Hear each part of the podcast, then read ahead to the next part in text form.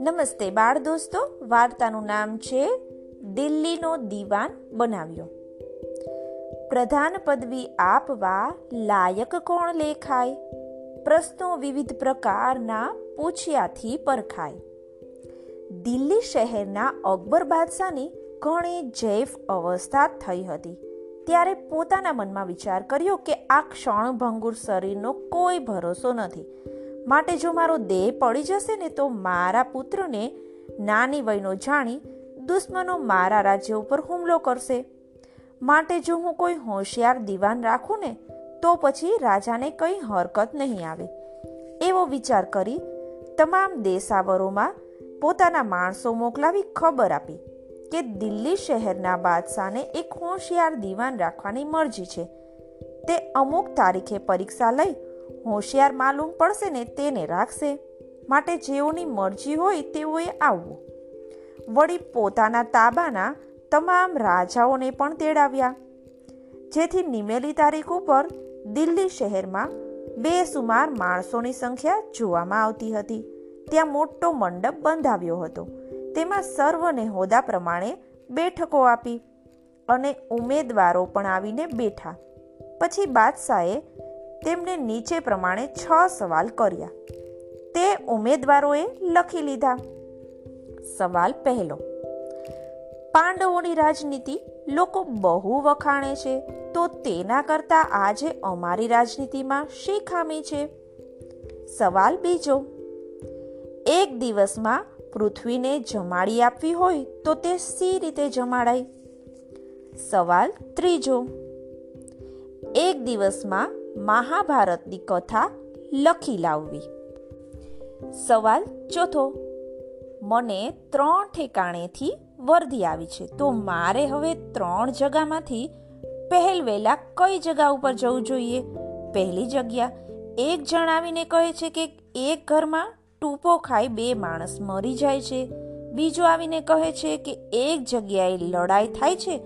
તેમાં બે માણસ સામ સામી ખુલ્લી તલવારે મરવા તૈયાર થયેલા છે.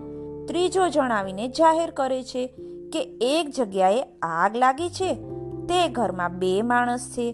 તેમને જલ્દીથી બહાર નહીં કઢાય ને તો હમણાં જ તેઓ બળીને ભસ્મ થઈ જશે. સવાલ પાંચમો એક ખેડૂ આવી જાહેર કરે છે કે મારી પાસે ચાર ખાણો દાણા નાખવાની છે. તે એવી રીતે કે એક એક ખાણ ચોરસ ચોરસ અને ઊંડી ચાર ગજની છે. તમારી એક ખાણ ચોરસ ચોરસ અને ઊંડી સોળ ગજની છે અને હું એકલો એટલે ચાર ખાણ મારાથી તો સચવાતી નથી. માટે તમે તે રાખો અને તમારી એક છે તે મને આપો. તે આપવામાં કંઈ નુકસાન છે? અને છે તો શું? સવાલ છઠ્ઠો. ખાંડ અને રેતી ભેગી કરી ડાબલીઓ ભરી રાખી હતી. તે સૌ ઉમેદવારોને એક એક આપી અને કહ્યું, તે પાણીમાં ભીંજવ્યા સિવાય તેમાંથી રેતી જુદી કાઢી લાવો.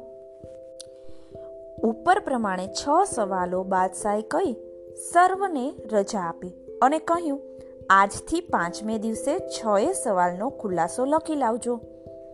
પછી બધા ઉમેદવારો પોતપોતાને ઉતારે ગયા. પાંચમે દિવસે તેઓ પોતપોતાની બુદ્ધિ પ્રમાણે ઉત્તર લખી લાવી મંડપમાં જે પેટી રાખી હતી તેમાં નાખ્યા અને બધાના ઉત્તર આવી ગયા. પછી બાદશાહે સર્વના ઉત્તર વંચાવી જોયા. તો બીજા બધા કરતા હાજર જવાબીના લખેલા ઉત્તર બાદશાહને વધારે પસંદ પડ્યા. તે નીચે લખ્યા તે પ્રમાણે હતા. જવાબ પહેલો. અગાઉ પાંડવોની રાજનીતિ લોકો વખાણતા હતા. તેનું કારણ એટલું જ કે પાંડવો અને કૌરવોને જ્યારે યુદ્ધ કરવું હતું, ત્યારે એવો ઠરાવ કર્યો હતો કે આપણે વગડામાં જઈને યુદ્ધ કરવું, કે જેથી કોઈ નિર્દોષ બિચારી પ્રજાને કંઈ નુકસાન થાય નહીં. અને જે જીતે તે રાજ્ય કરે. એવી પાંડવોની રાજનીતિ હતી. અને આજની રાજનીતિ એવી છે કે શત્રુના શહેર ઉપર તોપના ગોળા ચલાવવા.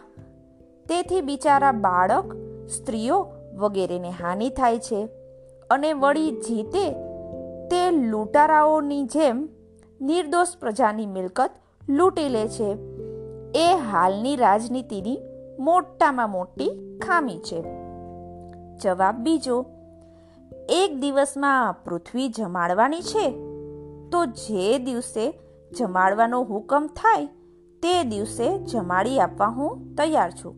પણ તે બધા લોકોને પાણી પૂરું પાડી આપવાને માટે બાદશાહે એક દિવસમાં એક તળાવ કરાવી આપવું જોઈએ. જવાબ ત્રીજો. હું એક દિવસમાં મહાભારતની કથા લખી તો આપું, પણ તે આખું મહાભારત એક દિવસમાં કહી સંભળાવે એવું માણસ બાદશાહે આપવું જોઈએ. જવાબ ચોથો. ત્રણ જગ્યામાંથી સૌથી પહેલાં ઘર બળે છે ત્યાં જવું જોઈએ. કેમ કે ટૂંપો ખાઈને બે માણસ મરે છે, એમાં તો બેની નુકસાની જ છે. વળી લડાઈમાં પણ બેની જ નુકસાની છે. પણ જો આગ વધી જાય ને, તો તેમાં નુકસાની ઘણી થાય. માટે જો પહેલાં આગવાળી જગ્યાએ જઈએ, એ વધારે સલામતી ભરેલું છે. જવાબ પાંચમો. સોળ ગજ લાંબી, સોળ ગજ પહોળી અને સોળ ગજ ઊંડી એવી ખાણ હોય, તો તેમાં તેના ચોથા ભાગમાં જ ચાર ગજ લાંબી, ચાર ગજ પહોળી અને ચાર ગજ ઊંડી એવી ચાર ખાણો સમાય. માટે એનો અદલો બદલો કરતા આપને એક રૂપિયે બાર આની જેટલું નુકસાન થાય છે. જવાબ છઠ્ઠો. ખાંડ અને રેતી ભેળસેળ થઈ ગઈ હોય ને, તો ભોંય ઉપર પાથરીને મૂકીએ. તો કીડી આવી ખાંડ લઈ જાય અને રેતી પડી રહે. તેમજ સારા માણસ અને નરસા માણસ ભેળસેળ થયા હોય, તેમ ન્યાય અને અન્યાય ભેળસેળ થયો હોય, તે કીડી જેવી ઝીણી નજરથી જ શોધી કઢાય છે. ઉપર પ્રમાણેના હાજર જવાબી આપેલા ખુલાસા બાદશાહે કચેરીમાં વંચાવ્યા. તે સાંભળી બાદશાહ તથા બીજા સર્વે માણસો ઘણું આશ્ચર્ય પામ્યા. પછી બાદશાહે હાજર જવાબીને દીવાનગીરીનો પોશાક આપી તેને દીવાનના હોદ્દા ઉપર સ્થાપ્યો.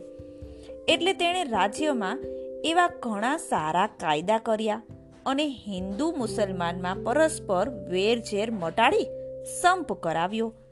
જેથી અકબરનું રાજ્ય આજે પણ વખણાય છે. બાળકો, હાજર જવાબી તો ઘણો બુદ્ધિશાળી છે. એની વાર્તામાંથી તો ઘણું બધું શીખવા મળે છે. રાજ મેળવે રાય, તો પણ સાચવે તો પ્રધાન. ધન કમાય છે ઘરધણી, સ્ત્રી સાચવે નિદાન. એનો અર્થ એ કે રાજા ભલે રાજ્ય મેળવે, પણ એ પ્રધાનથી જ સચવાય છે. ને ધન ભલે ઘર ધણી કમાય, પણ એને કેમ વાપરવું, એ તો સ્ત્રી જ નક્કી કરે છે. ફરી મળીએ.